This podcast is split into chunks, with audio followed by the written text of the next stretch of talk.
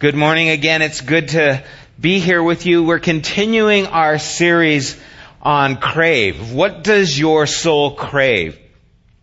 We, we looked originally at how our cravings, the desires we have, are like magnets that, that pull us to the God who gave us these desires, who gave us these cravings. We saw even in the beginning in the garden, man had the desire for food, for intimacy, and God had placed those things in him, and they're there within us. They are there to help us actually pursue those things that are meaningful. Our cravings drive us yesterday we, we celebrated Pat's birthday, and it's actually her birthday today, so uh, just to let you know. And so there's a party at Doug's house, and we went and we ate some amazing chicken and lots of food. And I went home, and I was satisfied. But then my daughter brought pizza home, and I've been doing so well, but I craved pizza. And so because I craved it, I actually ate some more pizza. Our, our cravings drive us to do things, and so we are looking at how these cravings not only are the physical ones, but there's cravings that our souls have.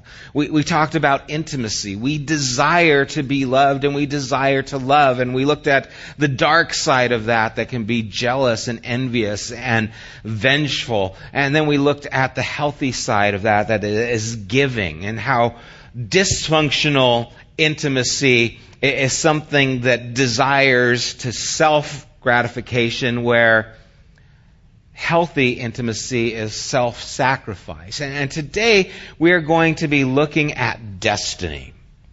And when you think of destiny, I, I don't know what ideas come into your mind, but you see, we all have, I believe, this desire to live a meaningful life, a life that has purpose, a life that is going to have value, a life that makes a difference, a life that we desire. When I was a kid, before there was karaoke, I would put on my favorite albums because that's what they had back then. And I'd put on my favorite album and I would start singing to whatever the album was. It was the Beatles or the Monkees. I admit it. I was young, okay? I would listen to these and I can remember standing on a coffee table is my mom here? Yes, she is. Um, I don't know if she knew this because I didn't do this when anyone was around, right? I would stand on the coffee table and I would hold something like it was a microphone and I would look in the window and I would pretend I was, you know, some rock star and I was singing and I could imagine all the girls, you know, singing back and admiring me. And it was just this, I'm being very honest here this morning, okay? And so it was this desire. I just wanted to do something. I wanted to, to be this and I wanted to have a life that people would recognize and that I would be satisfied in doing that. And I, I think sometimes we find ourselves living less of a life than we imagined. And maybe even the life that we start to living and the things that we start to do, the destiny that we're following is no longer our destiny. And our, our destiny and our desires can change, thankfully. Thankfully, my desire changed as I got older and I, I didn't want to be Justin Bieber. And, and, but sometimes those desires and that destiny are actually not even ours. They're our parents or they're out of necessity. You know, you need to make a living, and so you work for money, but it's no longer living for meaning.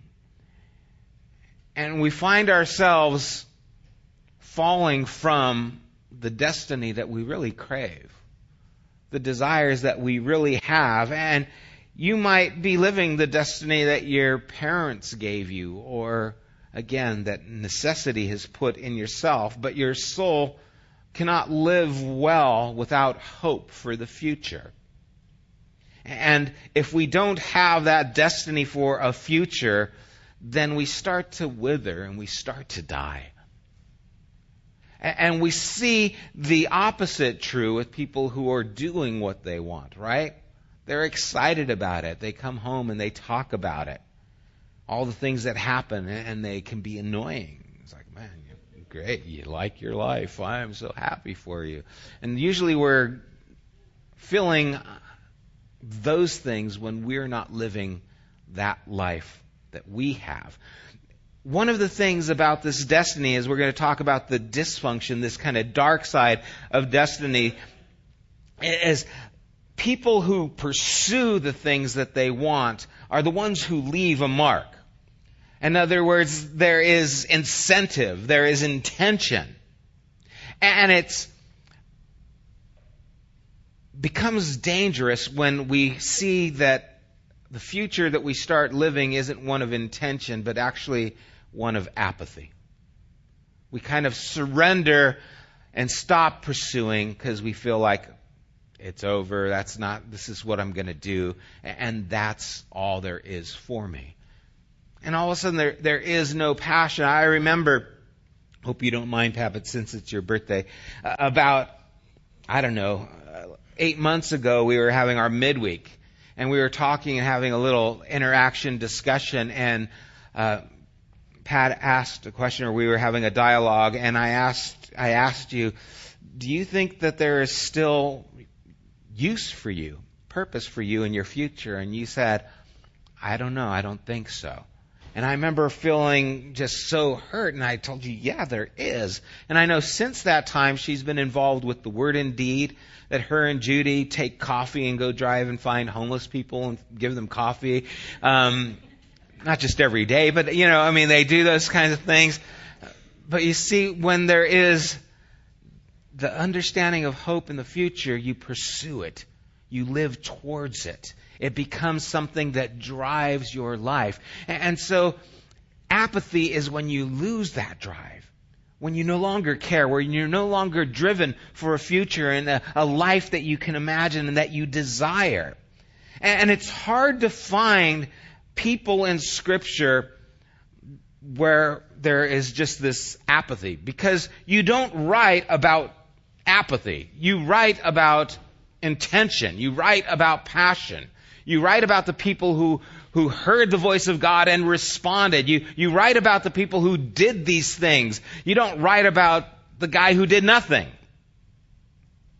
You know, and there was, you know, I don't know, Bob Of course, Bob's not going to be in the Bible, Hebrew Bible. And Bob got up in the morning and ate Captain Crunch. And then Bob watched some TV. You're not going to read something like that because it's not meaningful. But there is someone in the scriptures that I think we can learn from. You see, because if you're not driven by passion, I mean, even even evil people are driven by passion, whether it's Stalin or Saddam Hussein or Hitler. These people are driven and they have a, an idea, a destiny, a future in mind, and even though it's an evil one, they're driven to do something and they change the world because of it. But apathy does nothing. And so we're going to look at someone in Jonah chapter 1. Open your scriptures to Jonah.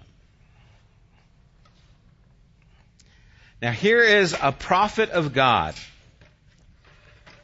We're going to go ahead and read in this first chapter. It says, The word of the Lord came to Jonah, son of Amittai. So God is giving to Jonah a destiny. He's speaking to him and saying, Here is what I have for you. I don't know how that took place.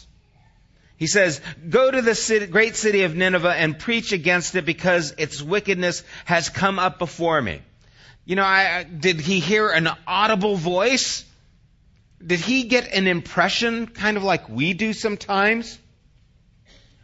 My wife does this all the time. She has this feeling, I should call so and so. And then when she doesn't, follow through, usually they call her like the next day. And she's like, ah, I should have called them. I haven't spoken to them, you know, in months, but I've had this impression. I don't know what it looked like. Jonah had this feeling, this sense, You need to go to Nineveh because the wickedness there has come up before me. Verse 3 says, But Jonah ran away from the Lord and headed for Tarshish. He went down to Joppa where he found a ship bound for a port. After paying the fare, he went aboard and sailed for Tarshish to flee from the Lord. Then the Lord sent a great wind on the sea, and such a violent storm arose that the ship threatened to break up. All the sailors were afraid, and each cried out to his own God, and they threw the cargo into the sea to lighten the ship. But Jonah had gone below deck, where he lay down and fell into a deep sleep. How do you fall asleep when there's a storm going on and the boat is being tossed? One of the things that takes place in our lives when we don't have hope, when we don't have a future or a destiny, when we don't see that in our horizon, is we give into depression. And one of the evidences of depression is the lack of life. And so sleep is common. People who are, are depressed, they have a hard time getting up because they, in their minds, what is there to get up for? And you see, when you run away from the life that God wants you to live, you start falling into a depression because there is no longer the hope for the future and the things that you would desire. And so he's below sleeping. Verse 6 The captain went in to him and said, How can you sleep? Get up and call on your God. Maybe he will take notice of us that we will not perish. Then the sailors said to each other, Come, let us cast lots to find out who is responsible for this calamity. they cast lots, and the lot fell on Jonah. So they asked him, Tell us, who is responsible for making all this trouble for us? What kind of work do you do? Where do you come from? What is your country? From what people are you? He answered, I am a Hebrew, and I worship the Lord, the God of heaven, who made the sea and the dry land. That's how I picture him saying it. and this terrified them. And they asked, What have you done? They knew he was running away from the Lord because he had already told them so.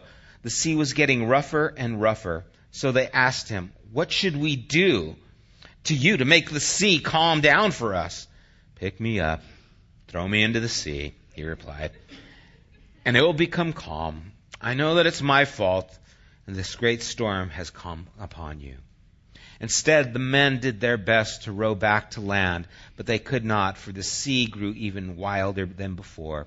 Then they cried out to the Lord, Please, Lord, do not let us die for taking this man's life. Do not hold us accountable for killing an innocent man for you. Lord, I've done as you pleased.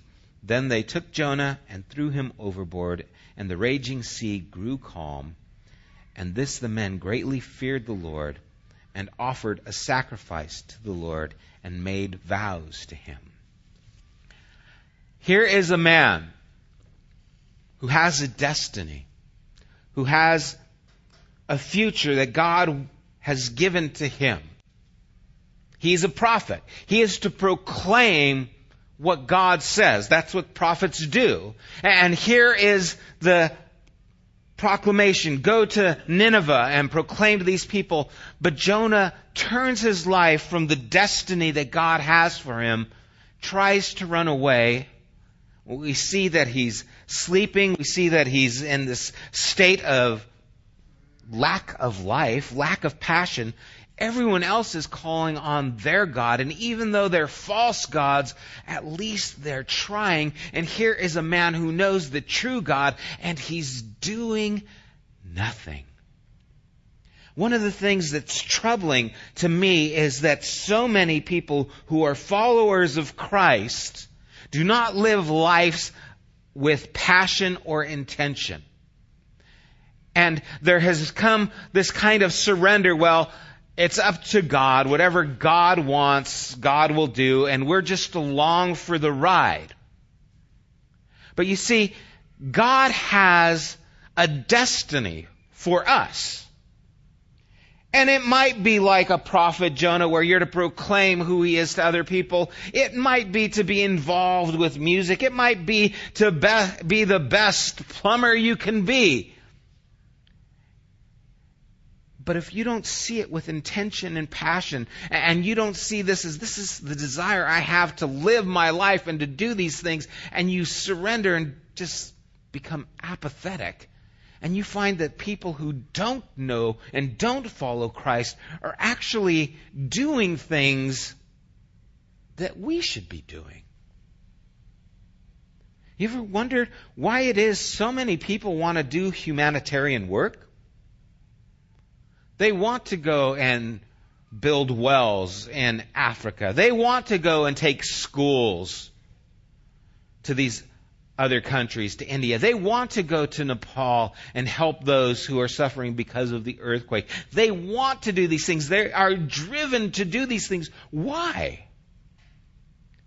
Because they want a life of meaning.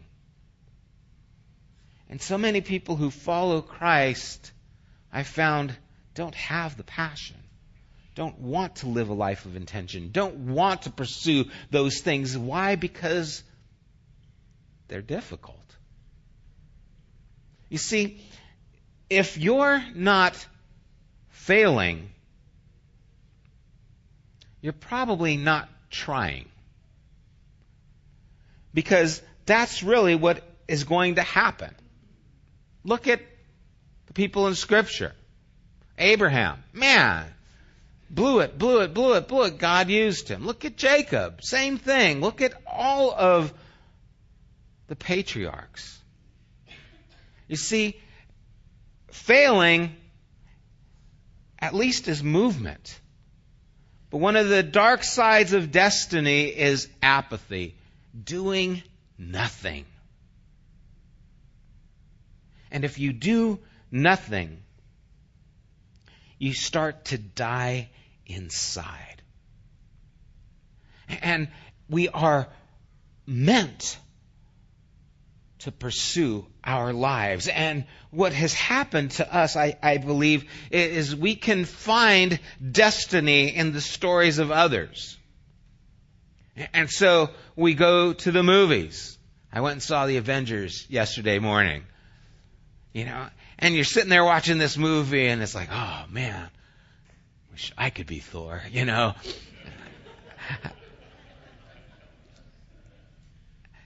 and you're excited as you see this movie take place, but what a shame if the most excitement you ever will live is watching it on a screen and it doesn't actually take place in your own life. What a shame if you go to the movies to satisfy the craving you have for a destiny and it's not yours. It's just an imagined one on a screen. You see, sometimes, like Jonah, we're not just running away from God, we're running away from the life that God has called us to live. Well, I might still go to church, I still might read my, my Bible, I still might do these things, but I'm not pursuing the life that God wants me to live because that life is going to cost me something. And if I don't pursue it, it's easier. Pursuing it may cost me something, and I may fail.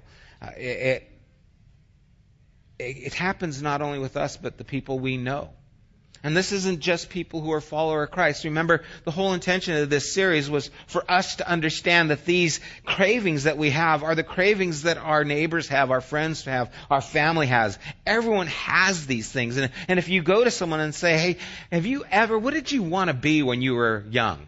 I wanted to be a fireman. I wanted to be, you know, this. I wanted to be a doctor. I wanted, most of the time there is this vision of wanting to do something that has some kind of meaning, some kind of, you know, prestige or hope in it. Whatever happened to that craving? Well, you know, I just had to make a living and so I became this and I started doing this. And do you ever wish you could start living that life again? Well, yeah, I'd like to do something. Hey, how would you like to go with us to Mexico? I would love to. That's why we include people who aren't followers of Christ on some of the humanitarian things that we do. Why? Because we find that it fits right in line with the things that God has put in their hearts to desire to do. Yeah, I want to do those things. And so now they're, they're pursuing something that actually makes them feel alive, and it's actually drawing them to the things that God has put within them from the very beginning. And so we got to be careful of this apathy, of, of giving in to this and, not doing anything. And another dark side of this destiny is could be an anger for those who do pursue that life, those who do pursue those things that that are meaningful. You look at them and if you're not living that life, pretty soon you get jealous. You kind of get enraged like, man, who do they think they are doing these things? You know, that you, you actually get envious of those things. Because if you don't pursue the life God created for you to live, it's hard for you to celebrate that life as you see it in others. And this happens in our relationships. It happens in our marriages. You know, when I am excited about something that I'm doing, we're starting a church in La Paz and we're, we're helping these people and I, I go there and I come back and I start telling Corrine about it. I'm just excited about those things. And if Corrine says, well, you know, I wanted to do something like this, I go, wow, that's great. Let's, you know, I'm excited for her to do it. Why? Because I can feel and sense. I know what that feeling is like. I have that empathy with you. I can identify with you. I see it in my own heart and I want to see it in yours as well. I, I want to share this experience of life with you. But when it's not there, when I'm in a funk and, and I'm not feeling alive, and my wife tells me, you know, I have this desire. I want to do this thing to, to do a story time reading for the children in the, the community. Yeah, so? I don't feel it. I'm, I'm a wet blanket, right? I, I'm just kind of no inspiration to her at all. Why? Because I have no inspiration. I have no breath, that, that life in me to give out. And so it starts to conflict with those things. When you're not living that life, it's hard to celebrate it in others. When you are living the life God wants you to live, you actually become more generous to others. There's another passage I want you to look at with me in 1 Samuel chapter 18.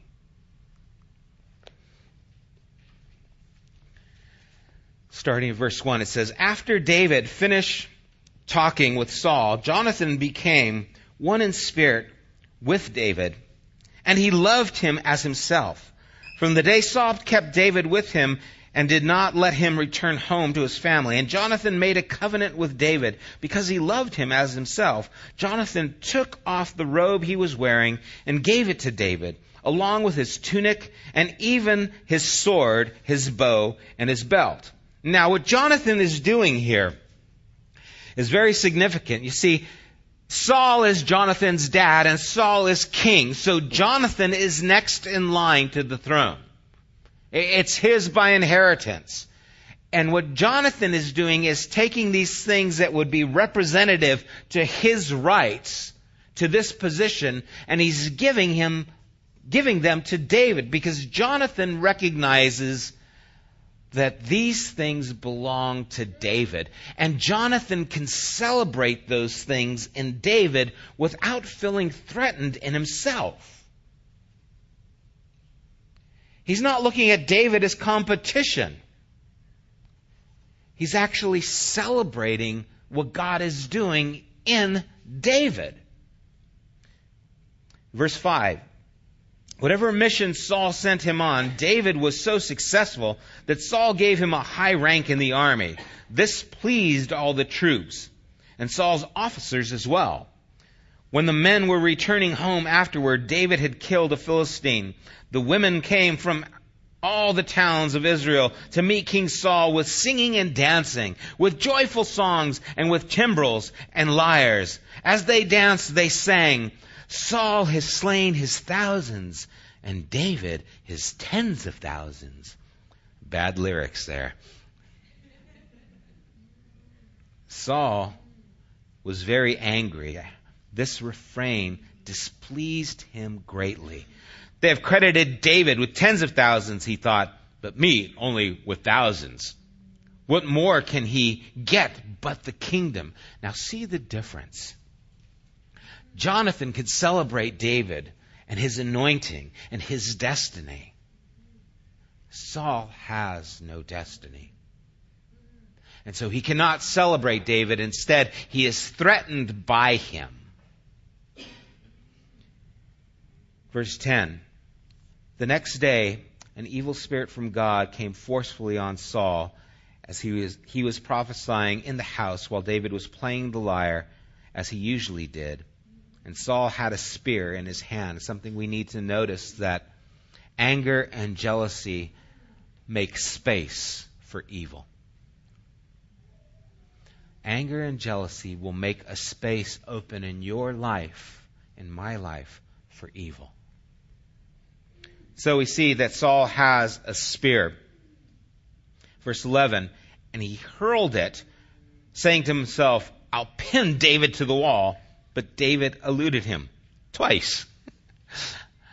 so David's playing a harp. Oh, spear. Oh, not spear. Didn't miss, miss a beat. Just kept playing the harp, right? David is one of these guys. You know, he's the captain of the army. He, he's beating the Philistines, killing his tens of thousands. But he's also sensitive and plays a harp. You know, one of those guys. Yeah, battle. Yeah, I'm tough. I'm captain of the football team. I can swoon the girls too. You know, I, he's just, he does it all. He's one of these guys you look at and just like, man, it's just not fair. You know, I can't do either of those things. And that's where Saul is at.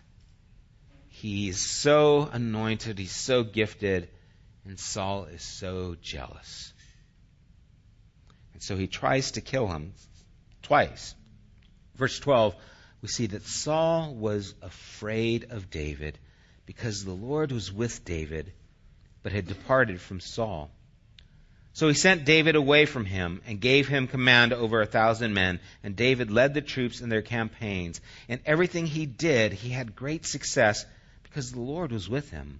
When Saul saw how successful he was, he was afraid of him. But all Israel and Judah loved David because he led them in their campaigns. And what we see here is that David had destiny. David here had a calling and a life that he was pursuing, something that God had given him to do, the ability to do, the desire to do, and David was walking in that. Saul did not have that. He had no desire for a future. He had no desire, an idea of a destiny, no hope for his future. He was sitting back, resting on the fact that, hey, I'm king of Israel. This should be enough. I, I find so many times that that's exactly what happens with those who follow Christ. I'm a follower of Christ. That's enough. And the life of God is not seen in us and it doesn't overflow and we don't pursue more. It's going to cost you and it is dangerous. it is going to take from you. There's so many times I feel like, you know, God, I, I'm feeling like I'm I'm decaying. I, I feel like I'm losing my momentum. I, I feel like something is amiss in my life. And I start seeking God and I'm thinking, God, what has to happen? And then I'll have this, this impression, kind of like Jonah, I want you to go to Tarshish. It might be, I want you to start something in La Paz and help stuff. Well, God, La Paz is very far away. You know, to get to La Paz, it's going to cost money. It's going to take time. It's going to be difficult. And it would be a lot easier just to stay here. I, I want you to, to build a cafeteria in Haiti. God, that's going to cost a lot of money. We're going in June, by the way, to see and dedicate the building because it's done. We're, we're, we're, it's going to require these things of us. It'd be a lot easier to just keep that money and relax and, and do nothing with that.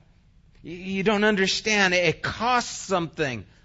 But if you don't do it, it costs you even more. Cost even more if we don't do that.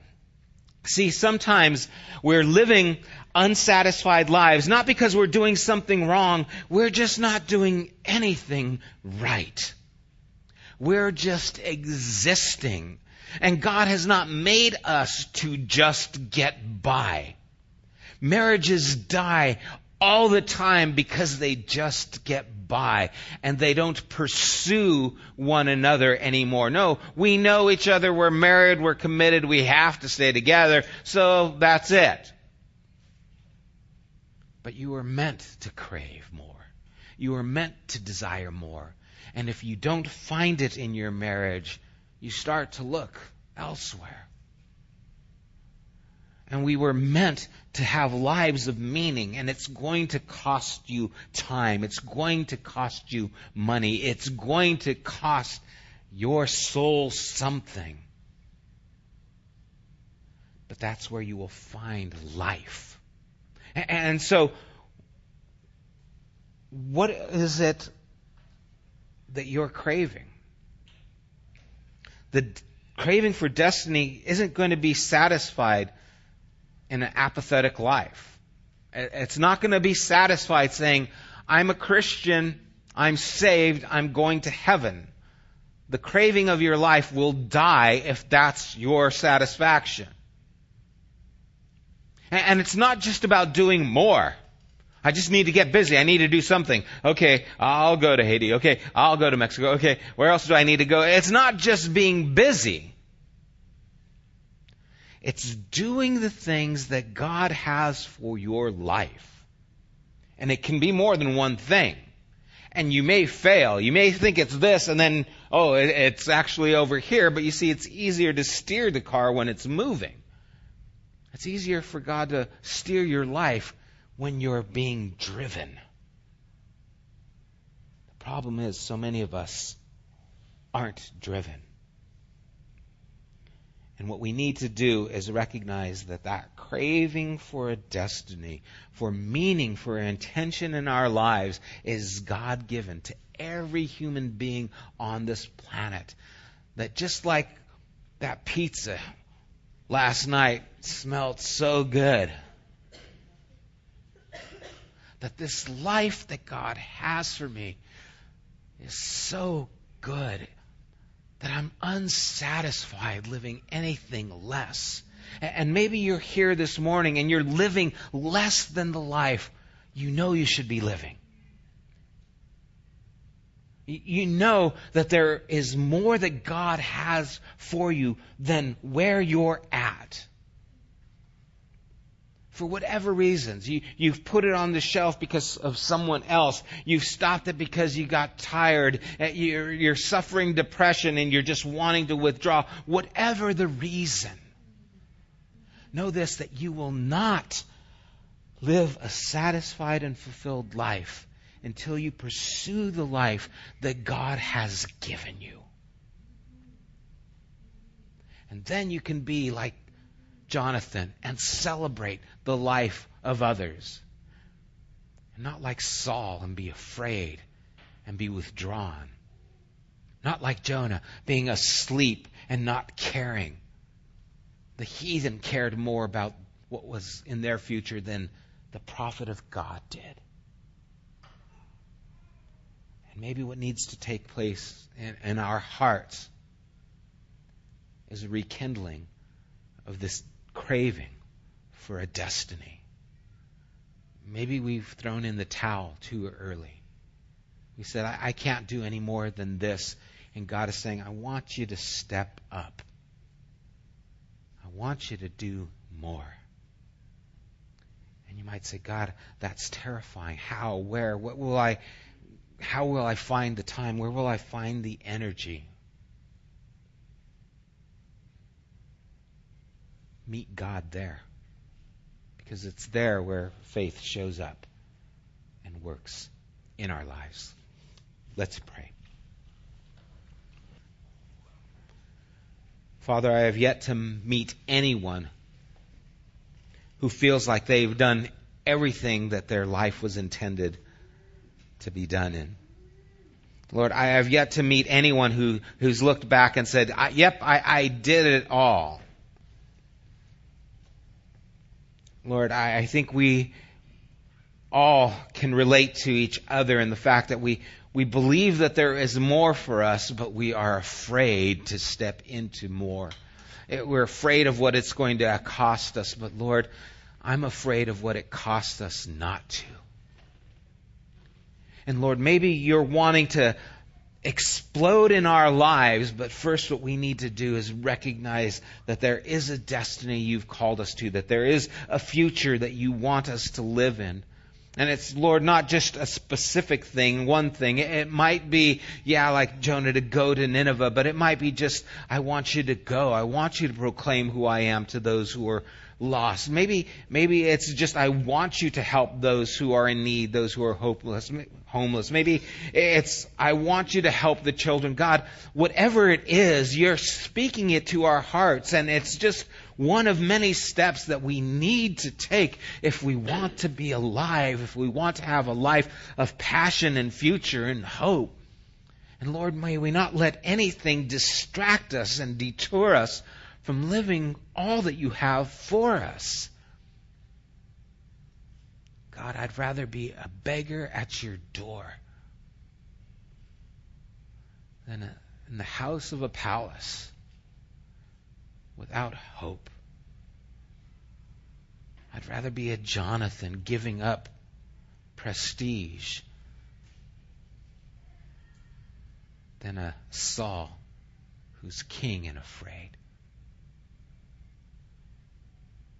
Lord, may we take ownership of our lives and live the life that you have given us in your Son, Jesus, in whose name we pray. Amen.